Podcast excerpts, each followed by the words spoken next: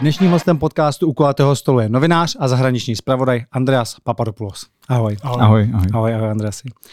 Uh, ty kromě toho, že uh, působíš v Polsku, tak jsi byl taky, taky na, na Ukrajině.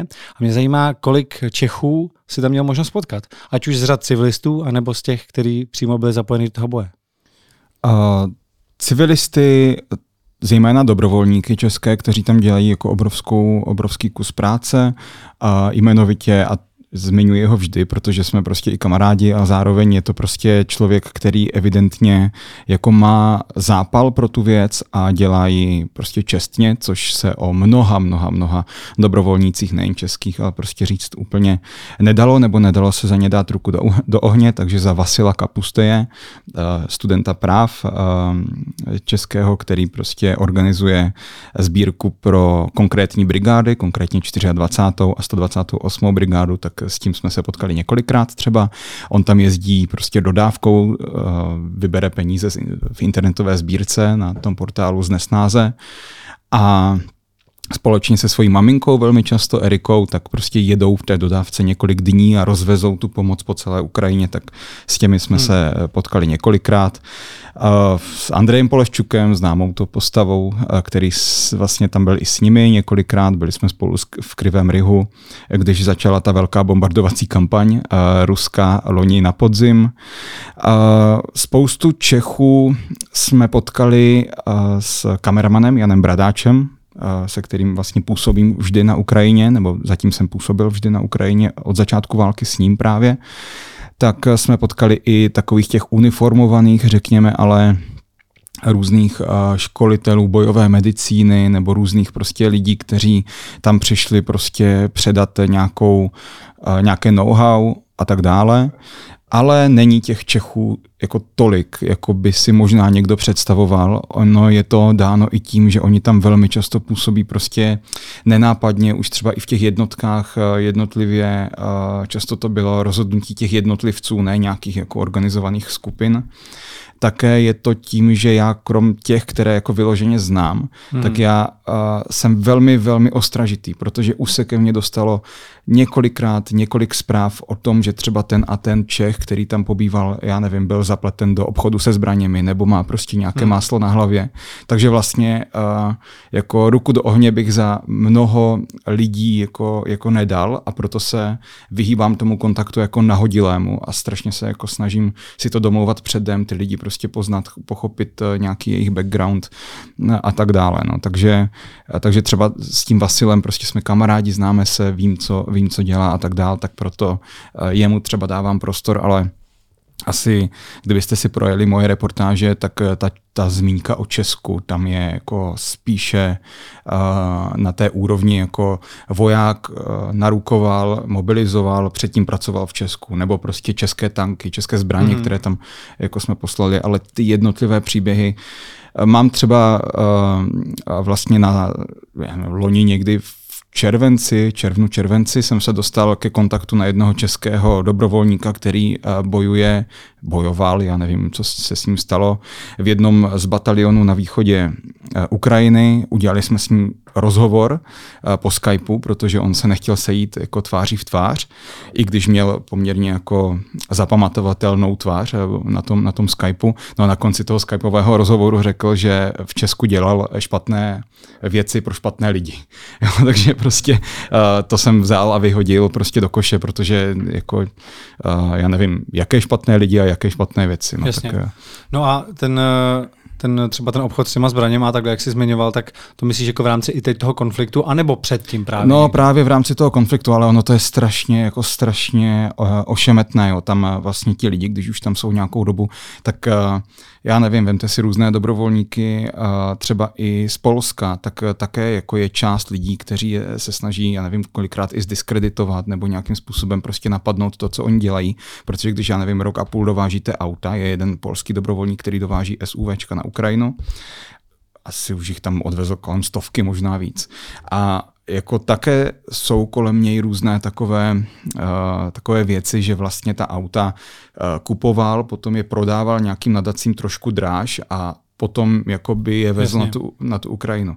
Ale jako těžko se dobrat vůbec k tomu, proč on to třeba dělal. Jo? Třeba ten, ta pohnutka byla čistě nějaká jako formální, technicistní a tak dál, ale jenom jako někdo vzal ten jeden aspekt a udělal z toho člověka jako špatného. A já vlastně tím, že já to prostě nevím, nemám často jako hmm. zjišťovat a tak dál, tak, tak já se tomu prostě spíše vyhýbám těm, těm uh, a těm příběhům. Říkám, teď jsme byli třeba se skupinou Phoenix v Rivnem, kde oni jako cvičili dobrovolníky. My jsme měli s nimi domluveno, že nás potom vezmou i na východ Ukrajiny, kde vlastně oni mají působit v řadách ukrajinské armády jako bojoví medici, jako někde na frontové linii. Ten výcvik eh, tam nás vzali, jako proběhlo to víceméně standardně, tam evi, jako evidentní bylo, že ti lidi prostě věděli, co dělají, minimálně ti, kteří to školení opravdu prováděli, to bylo nevím, ze, ze sedmi těch Čechů, asi, asi tři tam aktivně se jako zapojili do toho školení, ti zbylí čtyři spíš jako dohlíželi na ten průběh. No a potom vlastně nás nevzali na ten východ, protože řekli, že odjíždějí do Česka. A tak já jsem tu reportáž postavil na tom výcviku, ale samozřejmě prostě si říkám jako jako jezdí na ten východ a tak dále. Na druhou stranu ten, ten zakladatel organizace Phoenix tam prokazatelně prostě na východě Ukrajiny zemřel po nějakém zranění. A ke zranění na východě Ukrajiny uh, šrapnelem z granátu do týlu, nebo, nebo co hmm. se mu přesně stalo, tak to se nestane jako v kavárně v Pokrovsku. To se Jasně. stane prostě někde jako v, v přední linii. Takže z toho jsem prostě usoudil, že ten projekt tam jako dělá svoji práci, dělá to, co tam eh, víceméně jako to, co nám řekli. Měli jsme tam prostě ty ukrajinské vojáky, které oni evidentně jako vyškolili v některých věcech. Bylo to jako evidentní, že jim i ty věci, které už jako novinář jsem tam viděl stokrát, prostě dotáhněte ten turniket, tady máte prostě v aptečce nebo v, v, v lékárničce, toto je špatně, toto je dobře. Skvěle to tam jako proběhlo z té jejich strany ta komunikace, takže třeba ten jejich příběh jsem přinesl. Ale jako říkám, když mi člověk potom řekne do toho rozhovoru, že dělal špatné věci pro špatné lidi, tak to Jasně. se vyhazuje do koše. To Jasně, no. vlastně jako těžko, těžko z toho něco udělat. No. No a co třeba Rusové? Rusové, kteří vlastně jako bojují proti tomu uh, systému, proti Putinovi, když to takhle zjednoduším, a chtějí naopak pomáhat na Ukrajině. Setkal jsi se s těmi lidmi? Jo, jo, jo. My jsme vlastně uh, ještě předtím, než to bylo in, nebo jak to říct, uh, tak, uh, jak se to říká, ještě předtím, než to bylo cool, uh, ještě předtím, než vlastně ten ruský dobrovolnický korpus a uh, ten batalion Svoboda, nebo ta je Svoboda, tak ještě předtím, než oni začali dělat ty nájezdy do Bělgorodské oblasti, tak my jsme s nimi v lednu natáčeli v Kramatorsku, kde oni působili. My jsme natáčeli s jejich ukrajinským velitelem, protože zrovna ten, ta legie Svoboda je specifická dost tím, že tam ti rusové se jako poměrně rychle rozhodli zařadit do řad ukrajinské armády a vlastně souhlasili s tím, že jako i ten nejnižší velitel je Ukrajinec, takže jsme hmm. se vlastně bavili i s tím ukrajinským velitelem. On tehdy říkal, že ten projekt je jako částečně jako PR vlády, ale že má ještě svou, uh, svou jako kapitolu před sebou, nebo tak nějak to říkal, jo? Že, že ještě jako něco, něco velkého vykoná. Oni tehdy byli v Torecku, vím, že ty Rusy uh, z té Legie Svoboda nechtěli všechny pokupě nechat eh, bránit třeba jedno město, aby tam byli jenom oni. Vždycky to bylo tak, že byli namixovaní a působili jako v konkrétních bodech a plnili konkrétní mise. Že tam nebyla taková důvěra vůči. No, tak důvěra jak důvěra, ale vlastně oni si tu důvěru nějakým způsobem vysloužili, vybojovali, ale, ale, ale prostě, no tak asi nebyla důvěra, když hmm. všichni velitelé byli prostě Ukrajinci. A eh, na druhou stranu ti lidé prošli jako poměrně drsným screeningem, který trval snad nějak dva měsíce, mi to popisovali a opravdu oni šli až jako na úroveň jako jejich rodin v Rusku, kde si kontrolovali snad v tom Rusku, jestli tam skutečně žijí ti lidé a jestli ten příběh těch eh, lidí je jako nějak pravdivý, alespoň tak mi to popisovali oni. Jo. A Uh, ti rusové, uh, kteří bojují v Legii Svoboda, ne ukrajinští velitelé nebo sami Ukrajinci, takže jako jen podávám tu jejich verzi. A oni tehdy dostávali ty jednotlivé mise a právě říkali, náš čas ještě přijde, no a bum, pět, šest měsíců potom vpád do Bělgorodské oblasti, odlákání velké části ruských jednotek právě do Bělgorodu, chaos jo, a, a tak dále. Takže vlastně i s těmito lidmi jsem se potkal a i tito lidé vlastně plní jako část té, té své úlohy a evidentně jako ta jejich kapitola jestli to nebyla ona, tak, tak už přišla, jestli to nebyla ona, tak ještě nějaká teda přijde. Jak ty se jako váleční zpravodaj dostaneš blízko k těm bojům muže proti muži. Protože ty občas dílíš ty videa na Twitteru, kde to je opravdu, že jedna strana vpadne do zákupu té druhé strany a už je to opravdu jako na blízko. Dokázal by se dostat také blízko a jak vlastně blízko se reálně chceš dostat? No tam se nechci dostat a ani bych se nedokázal tam dostat a jako nedostane se tam ani ukrajinský válečný zpravodaj. A to ti mají úplně jiný přístup než ti zahraniční. Důvod je ten, že prostě uh, nikdo nechce umřít. Takže jediný ty záběry, co vidíme, tak jsou, že ty vojáci prostě mají GoPro. GoPro. Prostě GoPro. Jako nikdo nechce umřít. Uh, I moji šéfové, a to jsou prostě zkušení uh, váleční novináři, Michal Kubal, Jakub Santo, ti vždycky říkají, žádná informace, žádný záběr nestojí za, být jako za oděrku na loktu na tož prostě za něco jako horšího. A ti lidé, kteří se vracejí z těch bojů v zákopech, tak to jsou prostě lidé, kteří mají PTSD, kteří mají jako velké problémy a tak dál. A jako čelit tomuto jako novinář, který tam je vlastně sám, nemá tu jednotku, nemá toho velitele, nemá ten příkaz, on tam jako, no nejde to prostě, nejde. No. Nik, nikdo by se tam nedostal, protože kdyby se, jak to probíhá, ukrajinská jednotka, když dobývá zákop, tak prostě nejprve je tam nějaká palba dělostřelecká na ten zákop, minomety a tak dále, prostě příprava, potom tam najede přes minové pole, e, částečně vyčištěné, možná ani ne, najede prostě několik BTR, bojových e, transportérů, ty tam ty lidi vysadí a zase odjedou jako nedokážu si ani představit armádu, která by být jedno místo v tom btr nechala novináře bez zbraně, než aby tam vzala vojáka, který prostě reálně může ten hmm. zákop pomoci dobít. Takže je to opravdu jako nereálná situace a a myslím si, že to ani jako není jako důležité, vlastně proč bych tam byl, jako abych ukázal to, co mají ti lidi na GoPro, vlastně snad doufám, že nikdo není takový idiot s prominutím, aby pochyboval, že se tam válčí a ta válka má prostě jiné aspekty, které, od kterých tam ti novináři jsou, než ten samotný boj prostě. A to, to, to vlastně ani není jako, tam není žádná informace vlastně. Ty jsi zmiňoval ten PTSD syndrom, to se většinou eh, řeší ve vztahu k vojákům, ale co ve vztahu k novinářům? Protože ty tam vidíš taky strašné věci, i když nejsi úplně teda u toho boje muž proti muži, tak vidíš tam ty zranění, vidíš další hrozné věci.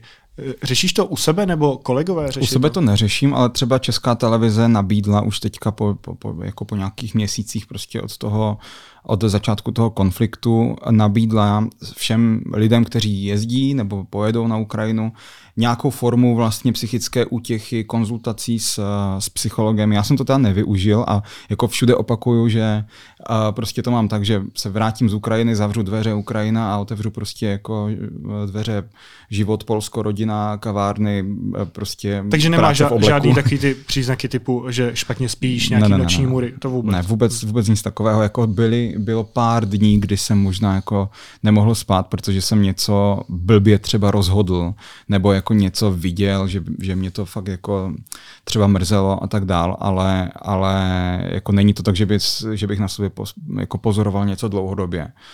To ne, takže jsem to ani nevyužil, ale možná, kdyby se na mě podíval specialista, tak jako co já vím, možná by něco, možná by něco odhalil, ale no a, jako nepozoruji nic takového. A ty situace, si. co ty říkáš, že jsi viděl, co bylo třeba to nejhorší, co tě nejvíc zasáhlo? No ono to pra- paradoxně jako nemá ani moc jako krve v sobě ty příběhy, ty, ty, ty, ty nejhorší on a ještě vtipné, že když mě takhle lidi třeba zvou na různé rozhovory, tak já uh, v ten moment, když se mě někdo zeptá, tak já, mě se vybaví vždycky nějaký jiný, jiný ten uh, moment. Já, já prostě se zeptám svého mozku, co bylo hmm. to nejhorší a on mi vždycky nabídne něco jiného. Jo? Takže se třeba omlouvám tím divákům, kteří jako, nebo posluchačům, kteří už viděli uh, nějaký jiný rozhovor a, a já jsem řekl něco jiného. Aspoň řekneš po každý něco jiného. Jo, ale, ale prostě uh, teď mi jako můj mozek nabízí prostě tu vzpomínku na, na jednu jako civilistku. Já jsem to popisoval i v knize Putinova válka, kterou jsme vydali jako zpravodajové České televize. Jednu civilistku, kterou prostě uh, zasáhl, zasáhla střepina z rakety. To bylo ještě loni v létě, bylo strašné vedro, bylo to někde pod Bachmutem, kdy ještě Bachmut byl jako zdaleka ukrajinský a, a prostě Rusové byli poměrně daleko a ostřelovali to město raketama opravdu vším možným. Když jsme byli v tom městě, tak tam byly normálně zabodané rakety do toho betonu, um, nevybuchlé, kolem kterých prostě civilisti chodili jako na, na metr vzdálenost. Jo.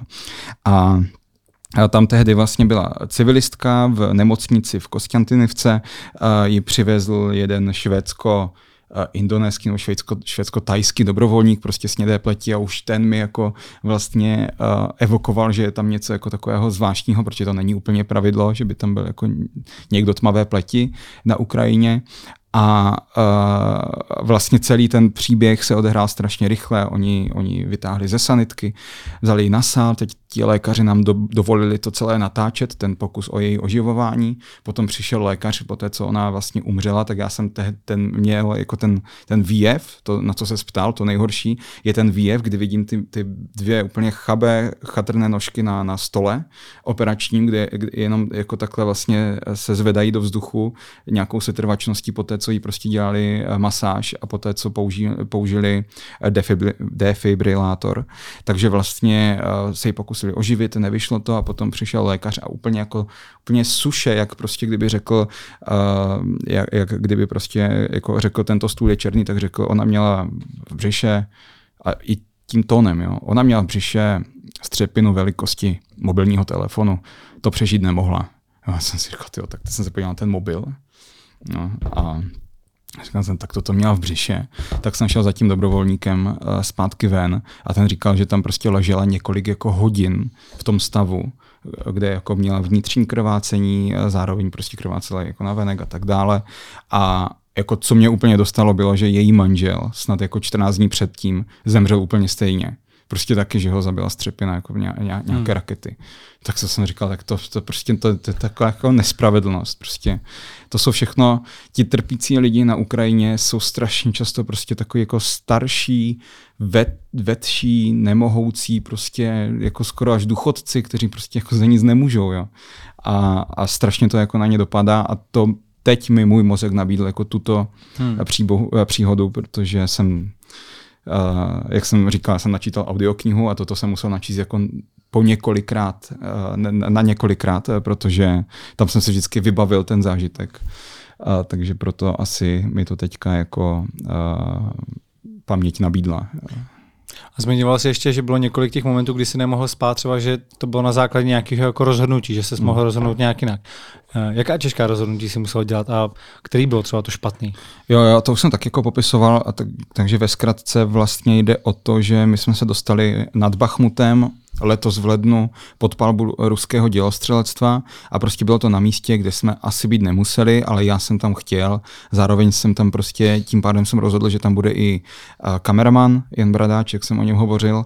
Jako není to tak, že já bych řekl jdeme a on by řekl nejdeme a já bych prostě zavelel, no tak jdeš, nebo to vůbec, jo. Ale on prostě... Uh, Byl spíš, jako, že ne. A on jako kolikrát úplně přesně neví, do čeho jdem, nebo tak, protože tu komunikaci prostě mám na starosti já.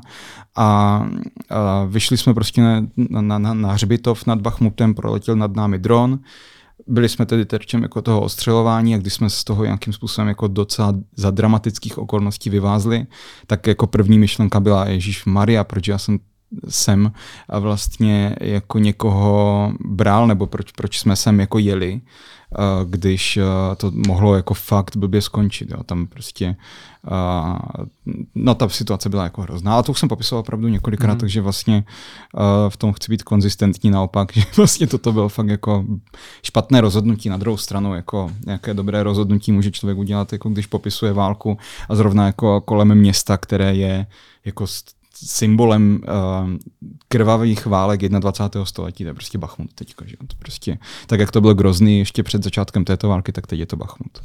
No a když se podíváme úplně na ten začátek, když ty prostě, ať už z Polska nebo z České republiky tam přijedeš jako ten zahraniční nebo válečný zpravodaj, teda, jak to funguje? Máš nějakou mezinárodní akreditaci, kdo se tě ujme, kdo se tam vlastně o tebe stará, kdo tě pouští na ty místa, které chceš natáčet? Um, existuje akreditace SBU, Ukrajinské tajné služby. Ta akreditace se vyřizuje co půl roku cca. Teď to vlastně měnili někdy, někdy loni, v, nebo ne, možná letos v březnu se měnily ty akreditace, takže vím, kolik jich bylo vydaných. To bylo nějakých 12,5 tisíce lidí dostalo tu akreditaci, což je opravdu jako obrovské číslo. Vím, že to mají humanitární pracovníci, novináři a tak dále, samozřejmě ti ukrajinští novináři. Uh, ukrajinští humanitární pracovníci a tak dál, takže těch, těch lidí, co se tam takto jako pohybuje je hodně a z toho vyplývá jedna věc, to prostě nejde uhlídat a usledovat, takže ten pohyb je víceméně volný, uh, vlastně až do nějaké vzdálenosti, dejme tomu, do té červené zóny, já nevím, 20 km od fronty, ten, jako my, my můžeme cokoliv, prostě tam jako úplně normálně, jako po Česku si prostě můžeme jezdit kam chceme, můžeme být kde chceme, a tak dále, ale prostě jak je ta zóna bojových dějstv, tak eh, tam prostě už um, ve směs to nejde bez uh, nějakého průvodce ze strany jako vojáků, uh, nebo de, ta, takhle, jde to, ale moc to nechceš, protože jako mm, nevíš úplně, mm. kde, kam se pohybovat, nevíš, kam jako dojedeš. Ze začátku té války se stávalo, že prostě novináři jako jeli, vyjeli do té, do té zóny, třeba přes nějaký checkpoint a, na, a jako ocitli se prostě v v šedé zóně, v území nikoho, tam kolem Chersonu se to stalo nějakým Italům, myslím, jo, ti, eh, že tam nějak jako vyjeli úplně eh, zmateně snad na minu nebo na něco takového a to by se jako s doprovodem vojáka nestalo. Na druhou stranu prostě doprovod vojáka není úplně vždy žádoucí, protože to je prostě presoficer a ten tě vezme třeba, nevím, za tankovou jednotkou a nevybere úplně obyčejné maníky, co v tom tanku sedí, vybere prostě nejlepší jednotku, která zlikvidovala nejvíce Rusů a, jsou, a je to prostě jako důstojné a tak dál. Takže je potřeba prostě potom ta témata tomu uspůsobit, jo? že když se mm-hmm. podívat na český tank, který slouží v té jednotce, tak je mi úplně jedno, kdo ho ovládá a je, jako jaká je story té jednotky a kolik jako mrtvých tam bylo a tak dál. Mně jde o ten tank, o to ukázat prostě tu techniku. Když je ale nějaká jiná reportáž, tak se snažím prostě jít jako třeba neoficiálnější cestou nebo prostě nějak jako kamarád kamaráda a jít jako někam, kde, kde prostě není jako nějaký, já nechci říct dohled, aby si to potom jako někdo ne, ne, uh, nepředstavil tak, že máme nad sebou drába, který říká toto točte, toto netočte. Někdy to tak je úplně na těch jako nejkritičtějších místech, ale tam jako to je samozřejmost, že třeba nemáme točit, já nevím, uh, tváře zraněných jo, nebo něco takového, hmm. tak tam většinou takovéhle požadavky jako na, naším směrem jsou, my už automaticky to stejně neděláme. A nebo velmi často ti presoficeři se zabývají tím, jestli nejde geolokalizovat z těch našich záběrů uh, třeba pozice Jo. Eh, nebo, nebo místo natáčení, třeba jsme byli v polní ošetřovně, tak jsme museli rozmazat úplně všechno, celé okolí, protože prostě uh, v okolí byly střechy nějaké barvy, což bylo dost typické pro tu jednu vesnici a prostě uh, teď už tam ta ošetřovna není, takže to můžu říct, ale prostě kvůli barvám střech to prostě bylo jako jednoduše, ide, jednodušeji identifikovatelné. No takže oficiální přístup na některé věci, neoficiálnější přístup na věci jiné. No. Hmm. Je ten neoficiálnější přístup to, že si třeba někdy sáhl i po nějakém úplatku, aby, uh, aby tě někdo někam pustil? Ne, přes ne, nějaký po úplatku jsem sáhl na začátku války, aby nás pustil uh, policista uh, dříve přes hranici, protože si prostě o to řekl a protože uh, jsme tehdy prostě... To byl ukrajinský policista. Ukrajinský policista a protože prostě jsme tehdy jako fakt už toho měli uh, toho měli dost a uh, byl tam jako problém taková jako příhoda, ale zkrátka byl problém s tím, že nás prostě chtěl jako poslat zpátky a on si otevřeně řekl o úplatek a já jsem upřímně měl strach, že v momentě, kdy mu ho nedám, tak jako napíše do těch našich papírů něco a my se prostě nedostaneme. Takže jsem mu dal prostě ze svých vlastních peněz jako nějakou úplně drobnou šušní, prostě to vůbec nestojí za řeč. A on nás tehdy pustil, jako asi to byla třeba chyba, kterou, ke které se teďka přiznávám na druhou stranu, prostě jako co si budem, Ukrajina jako do velké míry takto fungovala před válkou, takže vlastně jako není důvod, že ta válka by to úplně obrátila o 180 stupňů, hmm. ale, ale strašně to zlepšila.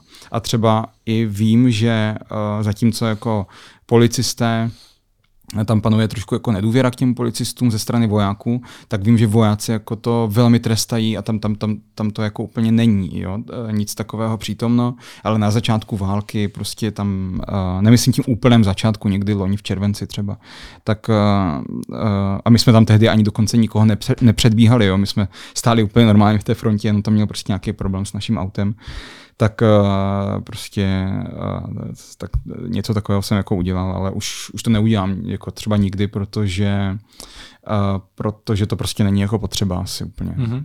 A jaká je ta důvěra běžných lidí k těm nejvyšším představitelům, když tam byly teďka i v tom válečném stavu ty velké korupční skandály. Hmm.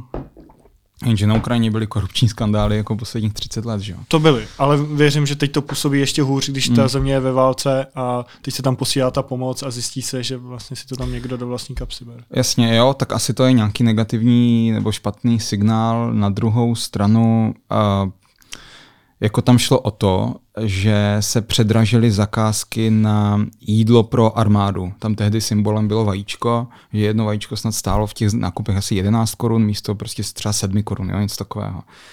A vlastně jako, jako jo, je, je to prostě hrozný, ale jako v porovnání s tou masou toho všeho, co na Ukrajinu míří a jako jakým způsobem prostě se to jako uh, tam uh, distribuuje, rozděluje a tak dál, tak je, já myslím, že to je spíš jako je hlavkupce sena a že, že jako po začátku války s tím, jak Ukrajinci se nastavili mentálně na to, že směřují na západ, oni se tak možná nastavili, velká část z nich už po roce 2014, ale ale teď je to prostě 80% Ukrajinců chce být součástí západu a jako oni jsou naprostí realisti, oni jako ví, že ten, ta země má problém s korupcí a tak dále, takže možná každý další korupční skandál paradoxně může působit jako očistný proces. Prostě jo. je to jako další nějaký stupínek k tomu, abychom se dobrali k nějakému stavu, kdy se bude třeba ta korupce jako méně rozlézat a tak dále. Ale já ani bych nechtěl jako sklouznout do nějakého hodnocení korupce, jo, protože uplatek jsem dal na řecké hranici, stejně tak jako už prostě znám jako mnoho lidí, co dali úplatek prostě policistům v Česku. Jo. Hmm. Korupce je tady taky, prostě je tady taky stojí jako za, za, za stranami politickými oligarchové, stejně tak jako na Ukrajině. Prostě eh, nechci sklouzávat k tomu, že, že řeknu Ukrajina jo, tak to je ta korupce. No, hmm. jako není to tak zdaleka, to není tak jednoduché. Jako. No. Do jaké míry ti chrání to označení pres? Protože jsem viděl v tvých reportážích, že většinou to máš, ale taky byly situace, kdy jste nebyli označeni jako pres. No, uh, no tak jako nechrání. No. Vůbec? Ne, uh, ne, Nemá to žádný význam? No tak význam to má, protože v kodexu České televize je, že prostě novinář uh, působící jako České televizi by měl být označen kdekoliv jako vejde, pakliže není důvod k tomu jako označen nebýt, třeba nějaké skryté nahrávání a tak dál. Já jsem třeba jednou, teďka v Chersonu jsem jako byl bez toho označení, protože mám pocit, že s tím označením bychom se nedostali úplně jako tam, kde jsme chtěli do města, po té, po té záplavě, po vyhození Kachovské přehrady. Na druhou stranu, já vlastně jako já si myslím, že by ten novinář označený být měl, protože stejně tak, jako ho to nezachrání, tak mu to ani jako nějak zvlášť asi jako nepřitíží. A... To jsem si říkal, jako z hlediska třeba toho útoku, kde hodně se tam řeší drony, ty si jaký popisoval hmm. nějakou situaci, že na dva letěl dron, tak jestli když prostě ten operátor ruský toho dronu tam uvidí prostě nějaký lidi, co jsou označení na helmě pres, na vestě pres, jestli vás to nějak může ochránit, jakože na vás nezautočí. Ne, možná to přitížilo, možná ochránilo. Já jsem přesvědčen, že by k tomu došlo tak jako tak, i kdybychom měli prostě vojenské maskování nebo jako... Že to tam nemá žádný význam vlastně. Moc to nemá význam, protože když má někdo, nebo z mého pohledu, protože no, no. mý kolegové by, by jako řekli úplně jako opak hmm. třeba, jo, ale jako uh, v zásadě se po Ukrajině pohybují uh, tři jako lidi ve třech různých jako typech uh, neprůstřelných vest a helm. Eh, ta, první je prostě maskovaná vojenská, tak mám pocit, že tato nikoho neochrání. Jako jo. A druhá je černá, kterou mají humanitární pracovníci, novináři, kteří nemají to označení pres a tak dále, mají to prostě různí jako takový jako polovojenčtí uh, uh, lidé, kteří třeba školí tu bojovou medicínu a tak dál. Ti zároveň mají často i to vojenské maskování a potom jsou ty vesty pres. Jako uh, ani ta černá, ani ta vojenská maskovaná prostě jako ne, přece mi někdo nemůže říkat, že, to je, že tam je zásadní rozdíl, že kdybych měl tu černou, protože jakou jinou potom, tak kdybych měl tu černou, takže se mně toto jako nestane. Jo. A ty máš modrou a to Já je... mám modrou, no. A to je jenom, že prostě ty máš modrou, ne to, že vši, to je... všichni pres mají modrou. Ne, někdo má černou, no. někdo má šedou, ale, ale jako, nebo tmavě šedou, to, což jako beru mezi ty černé, prostě neutrální, ale jako podle mě každý, kdo má vestu a helmu, je prostě cíl. Jo? Takže buď tam být bez, uh, bez toho, což asi úplně nedoporučuju, anebo tam být s tím a to už je potom jedno, jestli tam je napsáno press, nebo jestli tam je prostě napsáno Red Cross, eh, cokoliv. Jako. Takže asi bych to jako Uh, možná to je jako z mé strany nějak ledabilé nebo tak, ale já si prostě upřímně nemyslím, že kdokoliv s vestou a helmou zcela logicky tím pádem jako někdo, kdo má pocit, že bude vystaven nebezpečí, že, že by měl mít jako nějaké označení, že by to ti Rusové ignorovali. Já si myslím, že to je prostě jako Uh, že to tak není, takže proto jako budu chodit v označení pres, dokud budeme mít ty vesty s tím pres, až třeba budeme mít vesty jako bez pres, tak, hmm. tak uh, prostě budu chodit v nich, ale zatím tam máme ten uh, nadsuchý zip, tu nálepku, takže hmm. já si to tam prostě dávám. No. A to je tvoje vybavení, ta Vesta helma? Ne, ne, ne, to je, to je televize všechno. To je docela i drahé jako vybavení. A Takže drahé. česká televize ti poskytla tohle? Jo, určitě, určitě. Česká televize jako poskytuje prostě těm, těm lidem, kteří jsou na Ukrajině, jako ty nejdůležitější tři základní věci. To je prostě uh, čas a prostor, uh, finance a vybavení. No, to je jako auto Vesta Helma, finance prostě na to, aby tam ten člověk třeba mohl nějakým způsobem fungovat uh, aby nemusel úplně spát ve stanu, jo, hmm. aby se mohl třeba nějak jako solidně prostě ubytovat, když není úplně v té válečné zóně. A z tohoto pohledu Česká televize jako opravdu působí mezi těmi médii jako fakt minimálně na té evropské úrovni jako fakt solidně, co můžu srovnat.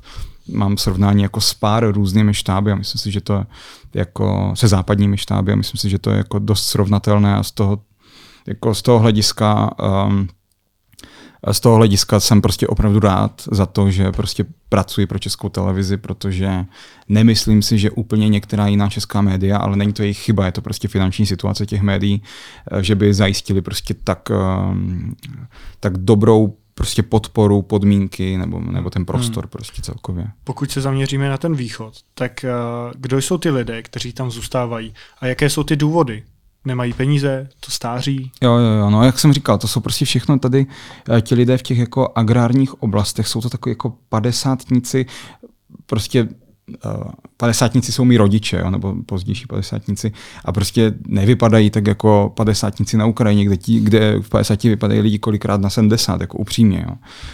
Je to tím, že mají za sebou těžký život, těžkou práci, velmi často prostě jsou velmi spjatí s tím majetkem, který tam za ten celý život nastřádali na té vesnici, protože prostě uh, jako jim tam nikdo fakt nedá nic zadarmo. Jo. To, uh, jsou to lidé, kteří jako obdělávají pole, do toho kolikrát jako uh, pracovali i třeba v těžkém průmyslu, nebo, nebo jsou prostě spjatí s tím místem, vírou a tím svým majetkem.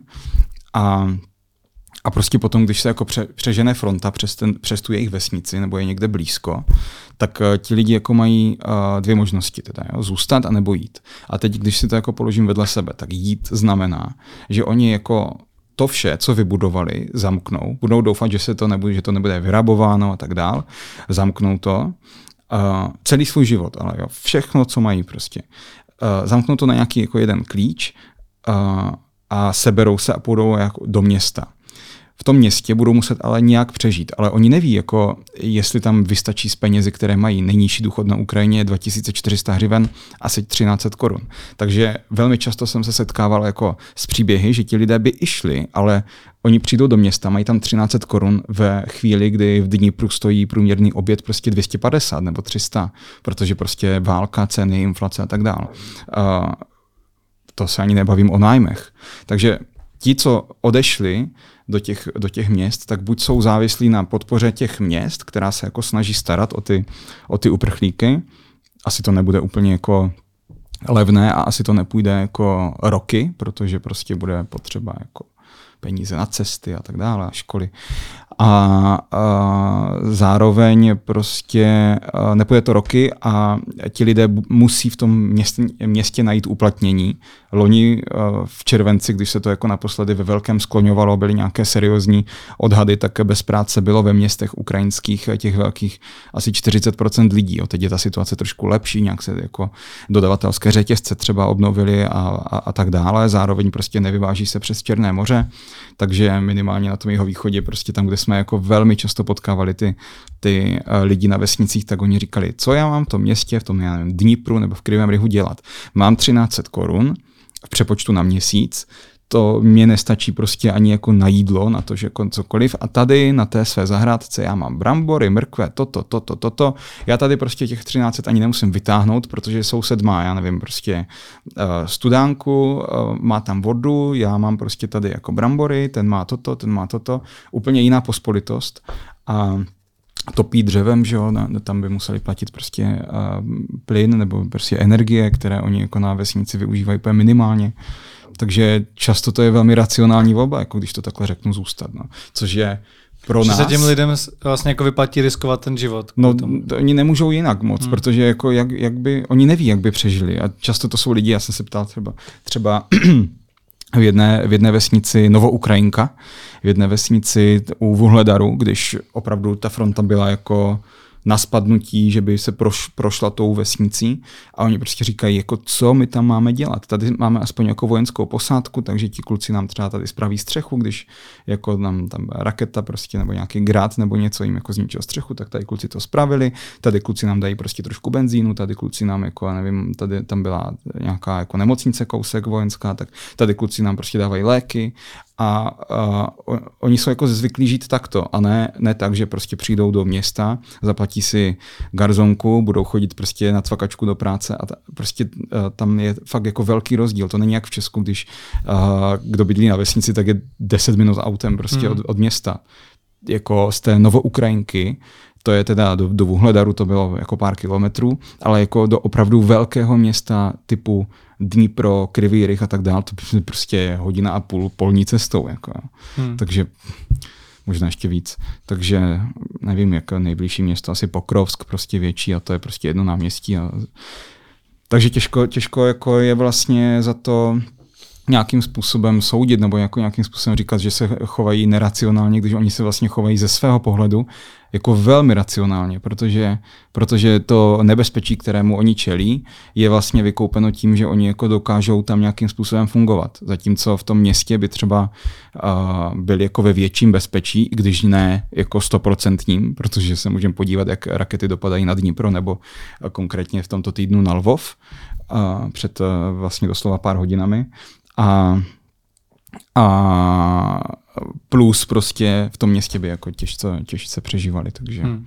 Ale zároveň jako známe i jako příběhy lidí, kteří jako to zvládli nějakým způsobem, ale není to ta generace, o které mluvím. Nejsou to ti prostě 55, 60, 65, ti, co už jsou prostě v důchodu, jako penzionér, ti, ti, ti nejdou. Jako no. A měl jsi možnost bavit se s místními obyvateli, kteří naopak třeba podporují Rusko? Uh, pár Jsou tam vlastně takový, potkali. kteří se jako i tím veřejně nějak jako chlubí? Jo, jo, pár jsme potkali. Uh, potkali jsme uh, vůbec jako nejzajímavější zkušenost, takhle, pár jsme jich potkali i v Bachmutu, ještě před jako dobitím Rusy, ale nejzajímavější to bylo v Kramatorsku. Loni v červnu, v červenci a tam tehdy vlastně dopadlo na nádraží, dopadla točka U, což je raketa, kterou má ve výzbroji jak Rusko, tak Ukrajina a zabila tam 50 lidí na tom náměstí, eh, na tom nádraží v Kramatorsku. A asi o měsíc později dopadla taky točka U eh, do prostřed sídliště. A my jsme tam právě na výročí, to měsíční jako eh, od toho útoku na nádraží byli, natáčeli jsme prostě a právě jsme šli jako na to sídliště, kde snad den předem, to, opravdu to byl jako kráter prostě, jak tady ta místnost, jo. Obrovský, celý blok prostě vysklený, zničený, teď tam ti lidi už jako uklízeli, protože Ukrajinci jsou jako velmi čistotní, prostě co se týká veřejného prostoru, tam, kde žijí, tak tam je prostě čisto. Jako za městem, že je skládka, jako OK, ale prostě tam, kde se hmm. žije, tam, kde se chodí, parky a tak dále, čisto, furt někdo chodí, uklízí, jako i teď je, i teď ve válce. V Bachmutu jsme potkali prostě paní, která měla oranžovou vestu eh, letos eh, v únoru, nebo kdy to bylo, a uklízela ulice, jako když, eh, Rusa, když Rusové byli prostě pět kilometrů jako za městem, ostřelovali to tam, tak ona uklízela. Aby se, aby se přes, ona nám to zdůvodnila tak, že aby se přes to všechno jako lidem tady chodilo pěkně v tom parku a mohli projít maminky z kočárky. To, že tam děti už nebyly, to už je jedno, hmm. ale prostě eh, jo, tak te, oni to mají jako v sobě, takže tam v tom kramatorsku oni uklízeli a prostě byl tam nerudný děda.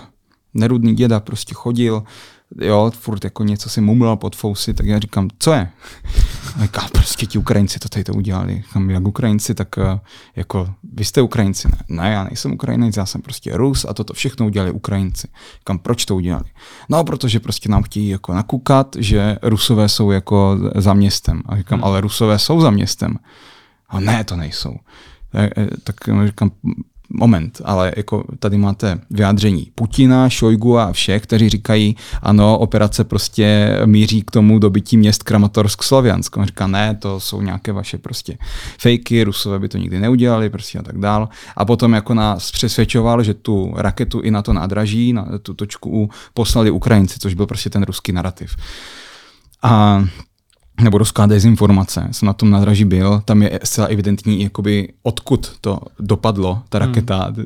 Nemožné, aby jako někdo vyjel s odpalovací rampou na točku U na ruské území z ukrajinské strany odpálil to. Ne, nemožné.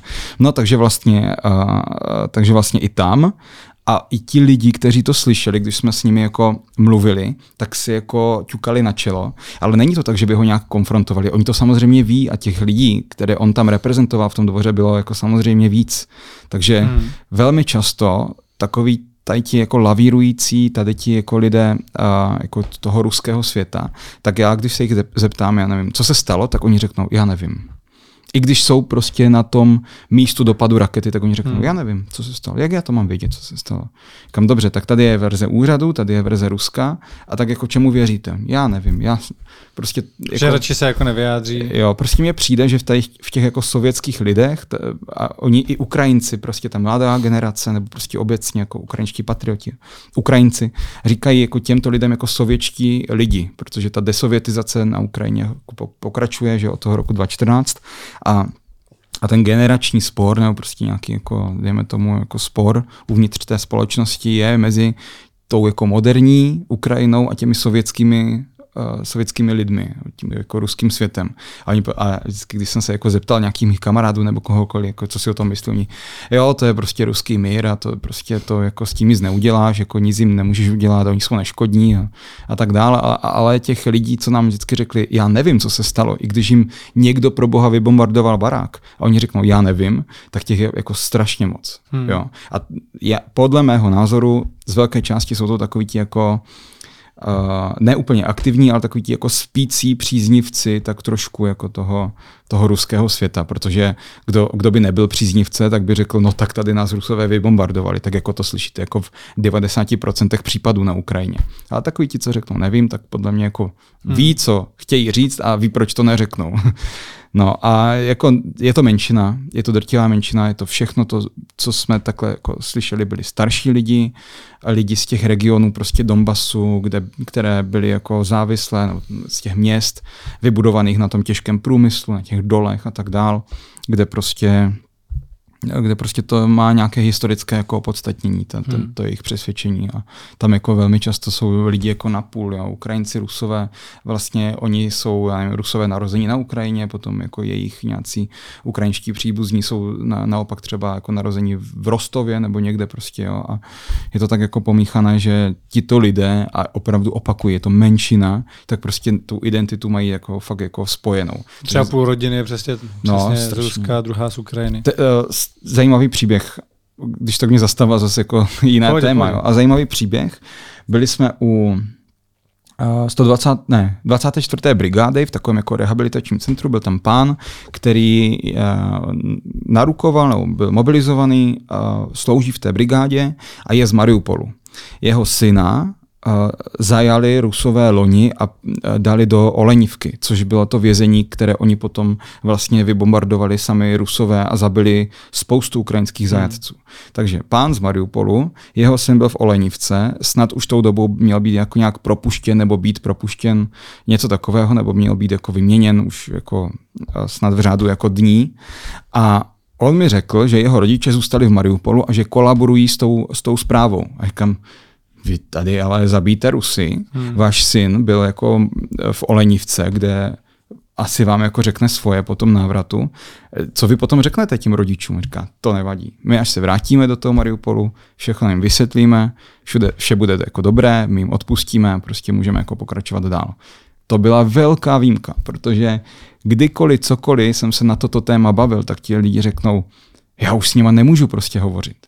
Jo, paní v Chersonu teďka, paní v Chersonu teďka, uh, dívali jsme se spolu na břehu, bývalá křižovatka, na břehu prostě toho zatopeného města a ona mi říká, dcera se provdala do Ruska. Ta, ta, se, ta dcera se potom vrátila, jako jo, ale dcera se provdala do Ruska. Mám tam prostě nějakého nevlastního syna, mám tam sestru a tak dále. Říkám, a co, co teda jako teď? Ona, jo, že nechci v životě vidět. A dívala se, stála na tom břehu, dívala se na ten svůj zatopený dům. Já jsem vám jako říkal, jaký je vztah Ukrajinců k tomu vlastnímu majetku. Těžce vydřený prostě. Neříkám, že tady to nemáme vydřené všichni, jo, ale, ale jako velmi často jinou trošku prací než prostě ti Ukrajinci a za jiných podmínek a, a tak dál. A, a prostě ona se na to dívá, říká, já už je nechci v životě vidět. I kdyby tam prostě jako partizáni v Rusku, tak já už je nechci vidět. Prostě buď se měli jako, buď měli přejít na Ukrajinu zpátky, nebo prostě nic, já nechci, nechci. Pak mi vyprávěla takové ty už jako ohrané, uh, strašně známé příběhy o tom, jak si třeba jednou zavolala s těmi uh, příbuznými v Rusku, ukázala jim třeba nevím, vybombardovaný dům a tak dál. Řekla, to udělali Rusové, oni řekli, no to rozhodně neudělali, to jste si udělali vy, takže ona sklapla telefon, vypla to a řekla, já už, já už nikdy nechci. Hmm. To je 99% těch příběhů, ten, ten, ten pán, ten voják byl fakt jako jeden z mála, který řekl, nevadí, vysvětlíme, všechno bude dobré. A co nějaký jako veřejný lynč tady těch lidí, kteří to tam jako vyloženě na, na, na veřejnosti jako pro třeba podporují tu ruskou hmm. stranu. Že by tam vyloženě straně jako se sypali nějaký další lidi, kteří by jim prostě nevím, ať už třeba fyzicky nebo slavně napadlo. Neviděl jsem nic takového, nevím. Asi to tak jako může být na druhou stranu, jako ten pán v tom Kramatorsku úplně normálně jako byl pro ruský a normálně tam jako fungoval. Uh, co třeba jako jsem viděl v Bachmutu, tak jsme tam byli s ukrajinskými vojáky a přímo do očí těm vojákům tam říkali lidi, nebo dva tam byli, ale jeden tam mě zaujal extrémně. Jeden pán jako přijel za námi na kole a říká, to všechno děláte vy jako ukrajinští vojáci, těm vojákům do očí. A zatímco prostě voják, který jako brání svobodu uh, toho, toho muže de facto, nebo prostě brání svobodu Ukrajiny, tak na druhé straně člověk, který s tou svobodou absolutně jako neumí naložit hmm. A, a vlastně úplně zmateně tam jde jako říkat eh, obráncům města, že to dělají oni, uh, přičemž opět jsme byli na těch místech, viděli jsme úhly dopadu, prostě uh, není možné vystřelit jako tu raketu uh, tak, aby, aby prostě dopadla jako přes, přes nějakou překážku. Prostě bylo jasné, z jakého směru prostě uh, 90% uh, prostě přilítá. Jo. A a vlastně on mu to tam jako říká a ten, ten voják úplně s klidem jako říká jasně, jasně, dobře, myslete si to dál. Odešel potom ten, ten člověk nebo odjel na tom kole a ten, a ten voják mi říká, no, a proti takovým my nic nemůžeme, protože prostě jsme právní stát a dokud on prostě nenahlásí naši pozici nebo mu něco nedokážem, tak my prostě budeme chodit tady i kolem jakoby těch domů tady v Bachmutu a myslet si, hele, tak tady ten, co se na nás z okna dívá, tak jako nahlašuje to Rusům, nenahlašuje, nevím, jo, co s tím. A vlastně říkal, jako nemůžem.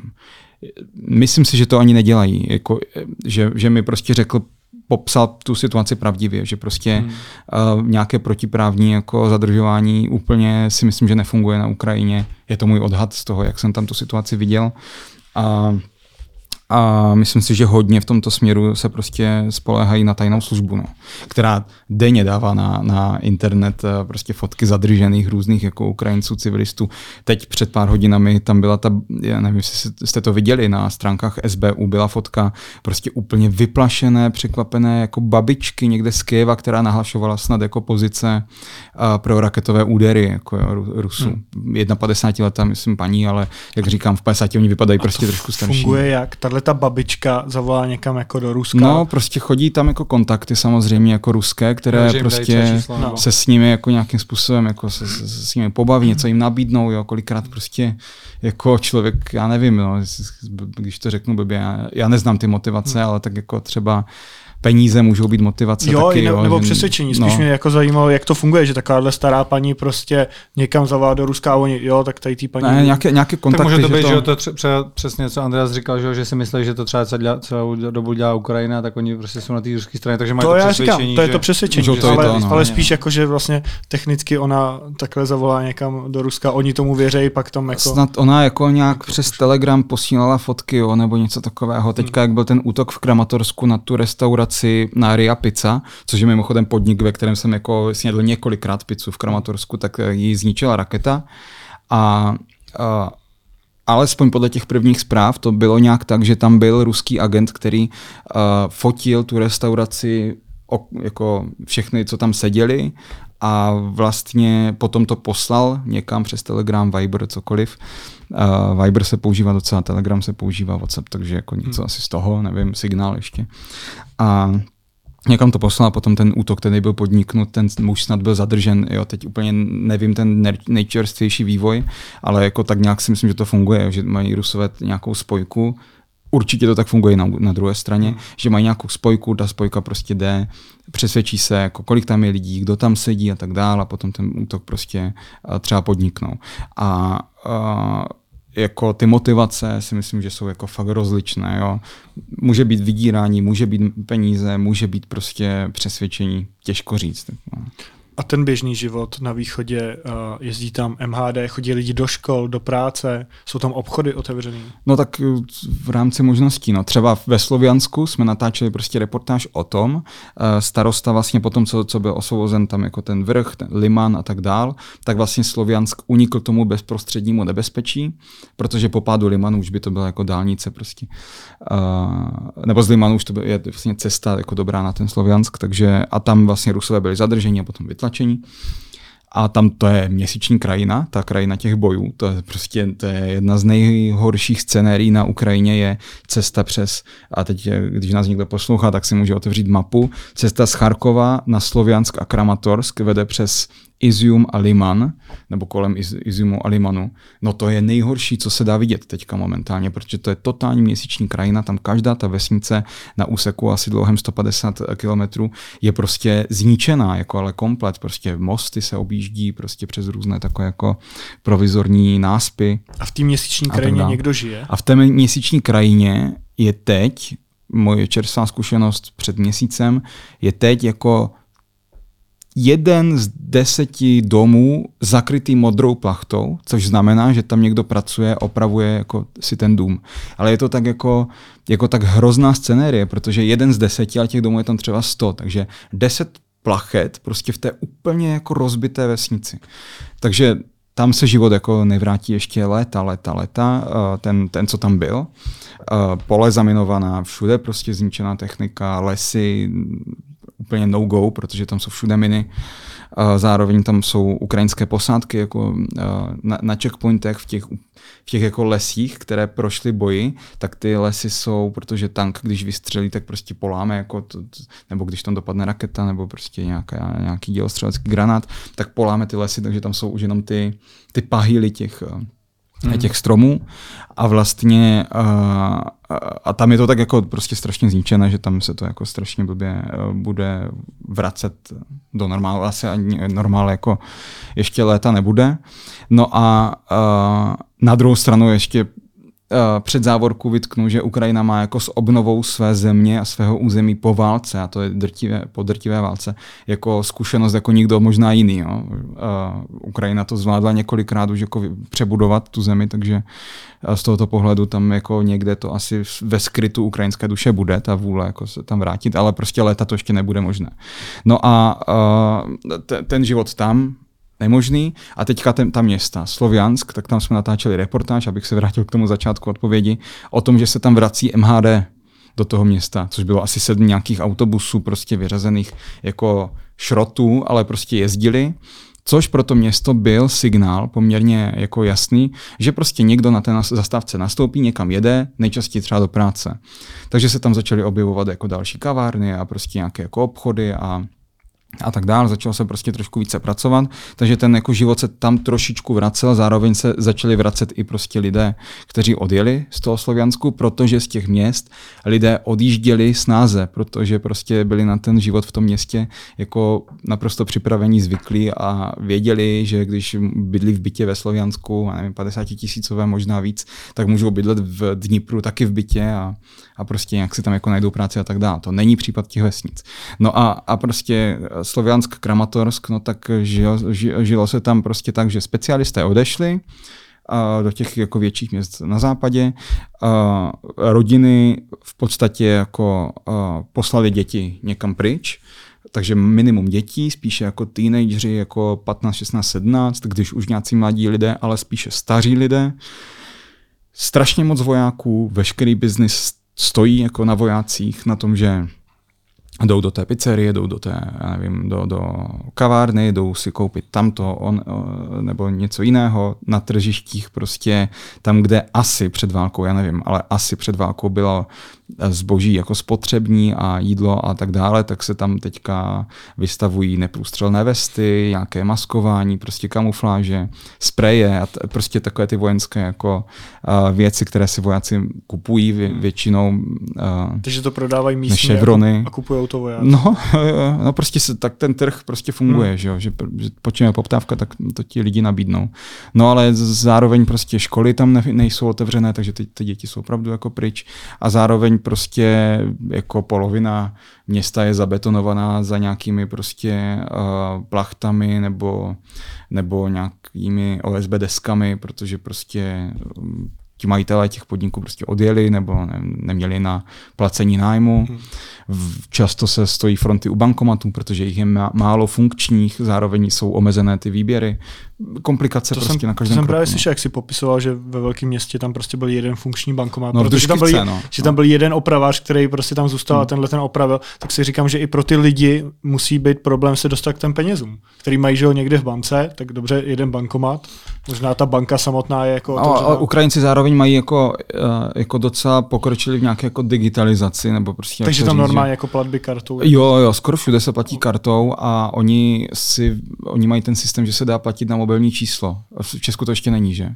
No, že dáš vlastně, jako mobilní číslo no. jo, a, a vlastně můžeš zaplatit, jo, jo. někomu nadiktuješ mobil hmm. a pošleš mu 50 hřiven nebo něco takového. Já nemám ukrajinskou banku, takže hmm. nemůžu, hmm. takže tam, kde oni třeba toto jako berou, ale nebe, nemají vyloženě terminál, tak tam já musím mít hotovost. Ale oni velmi často platí tímto. Já nevím, v Polsku to taky funguje, jako. Blik se to jmenuje, ta technologie. Jo.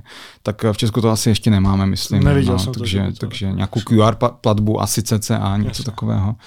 A tak takhle to funguje, anebo prostě hotovost a tu hotovost oni samozřejmě si můžou vyzvednout i na poště, v těch velkých bankách, které cizincům to úplně nedají, takže uh, jako lokálec má větší šanci dobrat se prostě k penězům, zároveň oni té hotovosti jako samozřejmě mají mnohem víc, než když tam někdo jede na 10 dní nebo dva týdny. A Uh, problém to byl, a v té družkivce to byl, prostě v tom lednu to byl problém, že tam opravdu byl jeden člověk na ten servis těch několika jako bankomatů, které v tom centru města, uh, v centru města byly. No. Takže uh, to tam jako úplně Uh, vlastně jeden z těch symbolických momentů byl, když jsem se prostě úplně náhodou zeptal paní jako na recepci takového penzionku, kde před válkou spali mladí hokejisti naproti jako haly hokejové, tak tam většinou jako spali teďka novináři nebo spí novináři.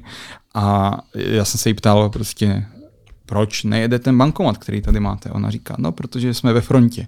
Ve frontě na opravu a oprava prostě bude za pět dní, protože jediný pán, který tady v Družkivce zůstal, eh, prostě to nestíhá a tak dál, takže potom jsem byl v centru města právě eh, jako v, eh, u toho jediného funkčního bankomatu a tam jsem eh, byl právě s mojí kamarádkou Nasťou a bavili jsme se ve frontě s těmi lidmi a ti říkali, jo, jo, jo, já jsem přišel prostě tamhle, já nevím, čtyři kilometry jako od centra jsem přišel, protože mi řekli, že tady je ten funkční a tak dále a všichni prostě se báli, kolik tam bude ještě peněz v tom bankomatu, protože tam byla fakt obrovská fronta. Možná se to už změnilo, to je situace v lednu, jako jo. Hmm. Zároveň ten leden prostě, nebo zima na Donbase není úplně přivětivá, takže si dokážu představit, že specialista, který se jako zabýval opravou bankomatu, mohl být prostě někde jinde a třeba v tom létě si jako říct, no tak to zkusím se vrátit, protože prostě teďka je protiofenziva, Rusové asi do družkivky už nedojdou a prostě a, a tak dál. No. Takže hmm. může to být ta situace jiná. Vím, že ti lidi se postupně začínají vracet ne ty rodiny celé, ale spíše jako muži třeba se vrací tam, kde měli práci, protože se tam třeba jako ta práce znovu objevuje a tak dál, nebo prostě muži manželky, ale třeba ženy nechávají někde, někde na, teda, teda, děti nechávají někde na západě, pokud je to možné a tak dál. Hmm. Ty už se na to narazil v rámci toho, když jsme se bavili o nějakých těch lidech eh, z té druhé strany, kteří třeba podporují Rusko a že se s nimi jako nějak argumentoval nebo chtěl si od nich slyšet nějaký ty argumenty, jako vlastně proč třeba si myslí, že tohle to způsobila Ukrajina. Do jaké míry vlastně jako tobě jako novináři přísluší vlastně se jako takhle v úvozovkách zapojovat do toho konfliktu, že, že tam jako s někým argumentuješ. Že se ho vlastně snažíš jako přesvědčit o opaku. Než ne, ne, ne, to jsem se nerozuměl. Já jsem se ho vůbec nesnažil přesvědčit mm-hmm. o mhm. ničem. Já jsem mu jenom jako chtěl ukázat uh, jako to B a mm-hmm. já mhm. jsem chtěl vidět reakci jenom. Jo. Jako, já, mě to je jako upřímně, mě to je úplně jedno, co si ten člověk myslí. Jo. Mně jde jenom prostě o to, abych vlastně to nějakým způsobem uh, zdokumentoval pro, uh, pro to českého diváka a já, já si myslím, když se na to dívá jako racionální člověk, tak, tak já si myslím, že to může být jako překvapením pro někoho, že, že prostě uh, představte si, že tady sedíme a naproti ten barák je prostě jako není, je tam díra. Hmm. A teď vyběhneme ven a prostě bude někdo říkat, hele, tak to byli mimozemštění. A, jako, a já mu řeknu, no, já nevím, mimozemštění neexistují, on mi bude tvrdit, že to prostě byli mimozemštění. A tak dále. A že je, je, to jako absurdní úplně, tak mm. jsem to chtěl jenom vykreslit a ne, a ne, že prostě bych někoho přesvědčoval. Jako mě to je upřímně jedno.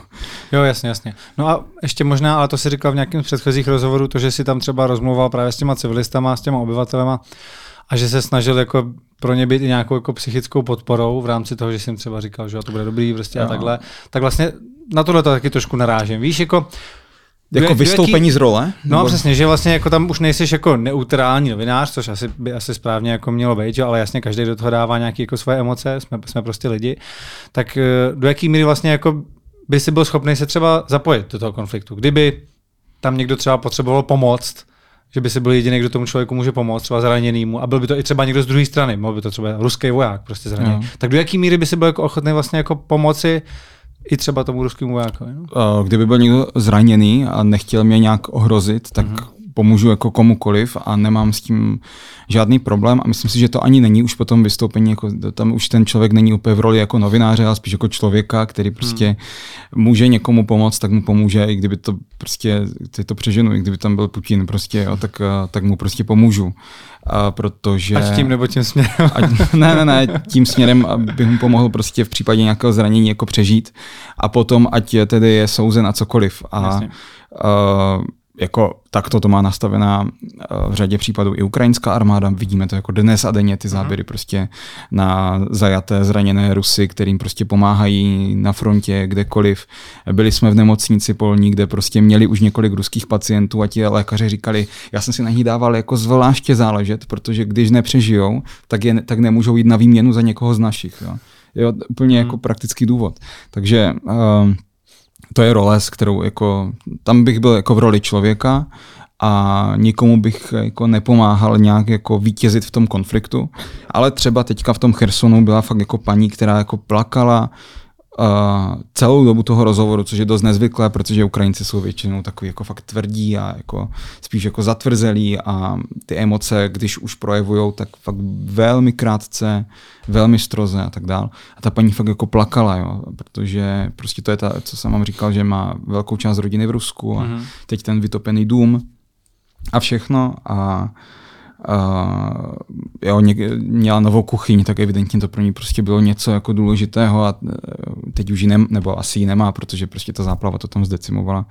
Tak ta plakala, já jsem prostě jako pohladil po zádech, protože jsem říkal, jako vše bude dobré, protože uh, prostě jsem cítil, že to jako potřebuje slyšet a zároveň ona mi předtím říkala, když byla v okupaci v Chersonu, takže tam chodili jako nějací rusky mluvící lidi a dělali, že jsou novináři.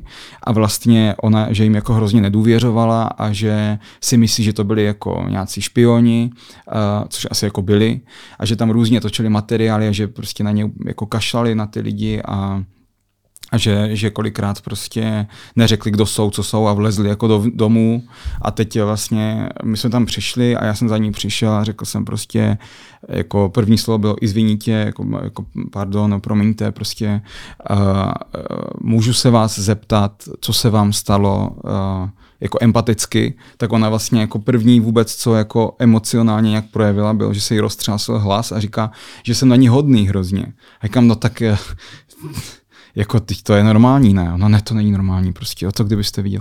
A začala mluvit a dostala se úplně jako, všechno mi tam popisovala, jak vyvěšovala ukrajinskou vlajku po osvobození, že ta ukrajinská vlajka tak ukazovala jako nad tu vodní hladinu, je na tom sloupu pořád a tak dál. A bylo to fakt pro ní emotivní, tak já jsem prostě jako jí pohladil, říkám, vše bude dobré a, a prostě a doufám, vzal jsem si číslo, takže až budu na Ukrajině příště, tak se za ní vrátím, za tou, za tou uh, paní Lesia, jako ještě uh, vlastně Lesia Ukrajinka je taková ukrajinská básnířka, uh, strašně symbolická věc uh, pro, řekněme, tu novou ukrajinskou generaci, prostě po majdanovskou generaci, kdy mýtus šířený prostě už od jako carského Ruska byl ten, že ukrajinská literatura, vůbec kultura jako nízká a taková jako méně hodnotná než ta ruská. Ale Lesia Ukrajinka, Kovač Kvitky, Kvitka, je, je prostě jako žena na dejme tomu asi úrovni jako Boženy Němcové, která prostě psala jako ukrajinsky, polsky, ukrajinsky a vlastně jako je jedním z těch jako základů nějakého ukrajinského písemnictví prostě té, jako toho národního obrození eh, prvního sledu. A ona se jmenuje jako Lesia, stejně jako ta Lesia Ukrajinka, to, je pseudonym té uh, Larisy Kovač Kvitky. No a vlastně já jsem jako tím otevřel potom tu další fázi toho dialogu, kdy jsme se už bavili jako o životě a tak dál. Říkám, vy se jmenujete jako Lesia Ukrajinka. A ona úplně jako se rozzářila a říká, jo, ano, ano, prostě toto, já mám oblíbenou básničku. A teď zase jako začala být emotivní, protože hmm. prostě jako ne, neviděla možná nikoho s, s nějakou jako empatií, a sympatií možná, nebo já nevím, jak to jako říct, tak uh, byla fakt jako tak emocionálně nahoru dolů, že potom jsem musel prostě vystoupit jako z té role, pohladit ji, prostě nějakým způsobem jako utěšit. Uh, my jsme potom jeli na lodi se podívat na to zatopené okolí, Ona tam čekala ve frontě právě, ať se, jestli, jestli by někdo nevzal z těch záchranářů se podívat na ten její dům, tak já jsem mi vlastně jako slíbil, že se i na ten dům podívám, podíval, no, zatopený dům, prostě úplně komplet, takže jsem se vrátil na břeh, říkám, jo, je to v pohodě, oni se ti lidi báli jako rabování samozřejmě, takže oni si tam jezdili na těch eh, loďkách to jako zamykat různě a zabedňovat a tak dále, takže říkám, nebojte, nikdo tam nevlez, prostě je to jako tak, jak to bylo, akorát pod vodou a prostě všechno bude dobré, to se uklidí a prostě to, takže tam jsem asi jako vystoupil, na druhou stranu jako tak zkuste mě to nějak jako vyvrátit, že to bylo špatně. No. Jo, jasně to já určitě jako přesně to se jako nesnažím říct, ale zajímalo mě to, jaký máš na to pohled. No. Hmm. U těchto záběrů je jasný, že, že by to lidi měli vidět, ale jaká je u tebe ta hranice, co by se ještě mělo ukázat třeba v hlavních večerních zprávách? Uh, krev, mrtvý těla, hmm. co, co by vlastně lidi měli vidět? Všechno no. úplně? Všechny ty hrůzy té války? No já myslím, že to, co ten novinář jako pořídí nebo natočí, tak by ti lidi jako vidět měli. Protože Takže se... nerozmazávat ty utrhané končetiny a takhle tak asi jako rozmazávat třeba před desátou večer nebo nějakým způsobem. My jsme o tom měli nějakou debatu právě v rámci redakce uh, při pojedné reportáži a tam šéfové prostě rozhodli, že se to rozmaže a jako já s tím nějak, eh, já jsem s tím v pohodě, já jenom jako můj názor je ten, že když se někam dostane ten novinář, tak on jako tam působí víceméně jako civilista. Takže to může vidět i civilista. Když to může vidět civilista, tak to může vidět jako každý civilista. Takže uh, za mě by třeba stačilo nějaké upozornění, drastické záběry nad 18, zakryté Jasně, oči a tak dále.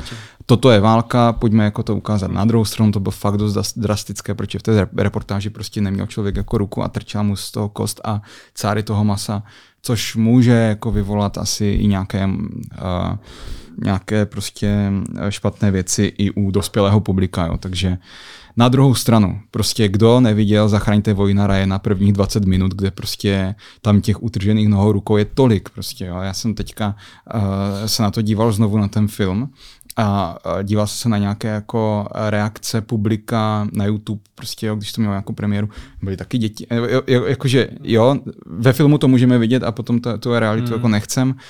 Takže jako otázka do diskuze, ale Uh, jako, jako česká televize to máme nastaveno prostě takto, tak já to respektuji a vlastně nemám s tím jako nějaký zásadní problém. Jenom, jenom prostě ta otázka má je, proč to můžeme vidět ve filmu a, hmm. a, a já, já právě ne, taky vlastně na to nemám názor, nevím, jak by to mělo být správně a víš třeba, jak k tomu přistupují ostatní televize v zahraničí, jestli někde skutečně ukazují tyhle ty nejdrastičtější záběry bez nějakého zamazání, že chtějí hmm. ukázat ty největší hrůzy té války. Ty jo, tak to nevím, ale jako myslím, že ten trend bude spíše to jako zamazávat, než jako naopak, protože a teďka, jo, díval jsem se na, na uh, nějaké archivní reportáže z devadesátek, prostě jako Balkánská válka a tak dál. Já si myslím, že teď, kdyby byl záběr na masový hroby, já teď už nevím, jak to bylo na začátku války, když se objevovaly ty masové hroby ve velkém, jestli tam byly záběry vyloženy i na ty jako tváře, těla a tak dál, ale, ale s, uh, ze Srebrenice, když byly reportáže, tak tam jako byly nějaké takové záběry drastické. A myslím si, že obecně ta tolerance jako v minulosti byla větší než je třeba teď i toho publika, no, že prostě se toho hodně tak jako zamazává prostě tady ty drastické věci, protože nějak jako i nějaké psychické zdraví a možná se na to více dbá, Což je možná jako dobře, jo. takže možná ta moje otázka je dost jako nemístná a vlastně naopak jako, když já řeknu, že ta ruka je pryč a na tom záběru vidíš prostě rozmazanou, jako rozmazaný pahil, tak to možná fakt jako stačí. Jo. Ale pořád tu mám prostě tu, tu, to, co hmm. srovnání jako s tím filmem, nebo prostě to, co jako Hmm, teď z, mý, z mýho pohledu je to podle mě nastavený tak, že třeba do těch zpráv se to vždycky dává jako cenzurovaný všechno, ale pak když o tom vyjde za pár let nějaký dokument, tak ten bude podle mě klidně jako i úplně otevřený všemu. Může to tak být, no, a jako jen, jen houšť, jen dobře prostě, jo. A zároveň asi jako uh, takhle, já jsem třeba při té reportáži uh, jako Uh, diskutovali jsme s editory, editorkou a ona to potom vlastně dala jako k širší diskuzi v televizi a co já vím, tak všichni řekli, že se to musí jako zrastrovat. Jo. Takže vlastně uh, jako já mám možná třeba nějaký naivní pohled na to, ale uh, a, a, a zároveň ta rozhodovací pravomoc není na mě. Takže možná, kdybych ji já jí měl, tak řeknu, no tak pro boha rastrujeme. Jo. Ale v momentě, kdy není na mě, tak jenom jako si kladu tu otázku, pod mě, po, jako podle mě legitimní, na druhou stranu jako všechny ta rozhodnutí jako chápu, respektuju a ne, ne, nejdu jako proti ním. No. Hmm. Teďka máme celkem aktuální informaci. Od čtvrtka je v Praze prezident Zelensky. Co to znamená pro Prahu?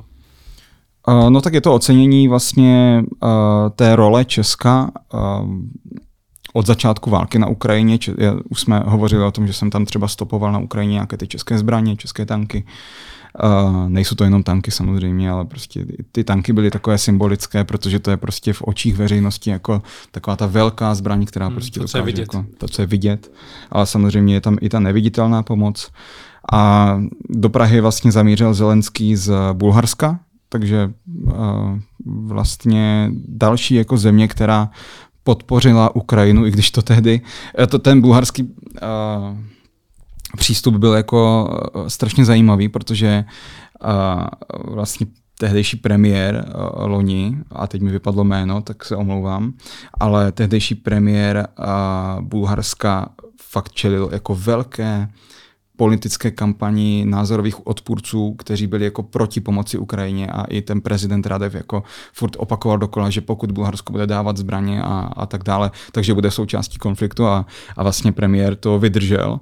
A jako potichu Ukrajině dal jako strašné množství uh, pohoných hmot, ropy, uh, munice, prostě Ukrajina bez bulharské munice na začátku války by podle vyjádření ukrajinského ministra obrany Kuleby eh, těžce vydržela prostě ten, ten ruský um, útok. Až 40% pohonných hmot v tom krizovém období minulého roku prostě bylo z Bulharska. Nebylo to tak, že by to dávala vláda vládě, ale prostě bulharský premiér tehdy jako žhavil kontakty a přes různé prostředníky, soukromníky prostě opravdu jako velkou část zbraní, munice i nějakého materiálu prostě na, nasměřoval jako na Ukrajinu.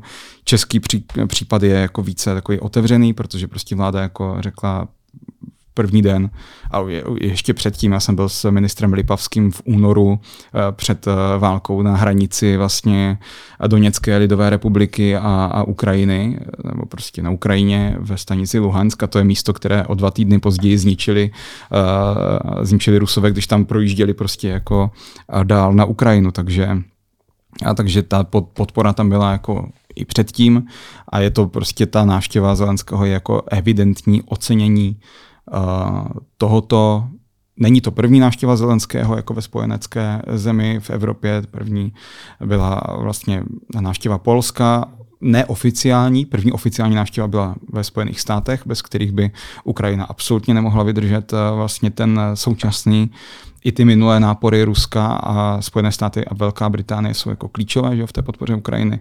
No a z těch jako z toho našeho regionu, tak tam to Polsko bylo jako první oficiální návštěva. Několikrát tam už bylo, že jo, jednal s polským prezidentem a tak dál, takže není to nic jako, uh, není to nic na té, řekněme, světové úrovni, že by to prostě bylo jako Zelenský v Česku pro boha, ale jako pro ten náš region, pro to budoucí spojenectví, to je jako velmi důležité pro někoho, kdo by zatím hledal nějaká čísla nebo jako něco, co by z toho Česko jako mělo mít, tak prostě uh, z našeho regionu byl uh, Zelenský uh, v Polsku a v Česku. Po válce bude prostě potřeba obnovit Ukrajinu a jako toto jsou ty kontakty, které se jako hodnotí krát deset každým měsícem, protože eh, ty české firmy a tak dále, to tam jako ty zakázky budou dávat oblasti, budou je dávat velké eh, státní podniky a to všechno jako potřebuje nějakou politickou podporu, takže i to, toto jsou věci, které budou asi nějak rámcově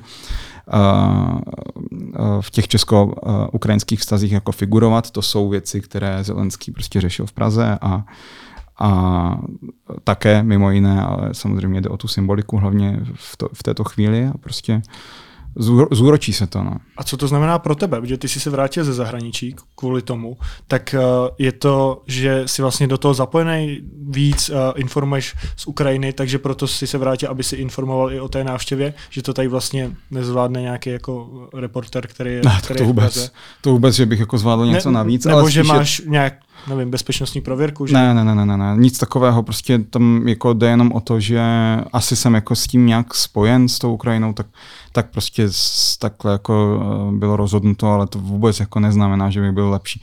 Naopak, prostě na, na, já nevím ani kam na hradě jako jít, jo, prostě to budu úplně v rukou našeho štábu, který tam je dnes a denně a já jenom teďka tam budu s nimi, takže tam vůbec nejde o nějaké jako zkušenosti nebo tak, spíše jako o to, že to je prostě nějaká agenda, která je třeba okomentovat i z nějakého úhlu prostě toho polského, kde já jsem zpravodajem, tak asi takhle to chtěli spíše využít, ale to vůbec, že bych byl ještě jako zkušenější než tam ti naši hradní zpravodajové, no tak to ani náhodou. Že? Zmiňoval si to Polsko.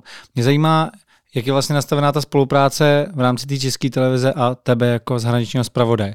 Je to vlastně úplně stejné, jako kdyby si bydlel tady v Čechách a vlastně pracoval pro českou televizi, anebo máš i nějaké jako benefity z toho, že vlastně jako žiješ v tom Polsku?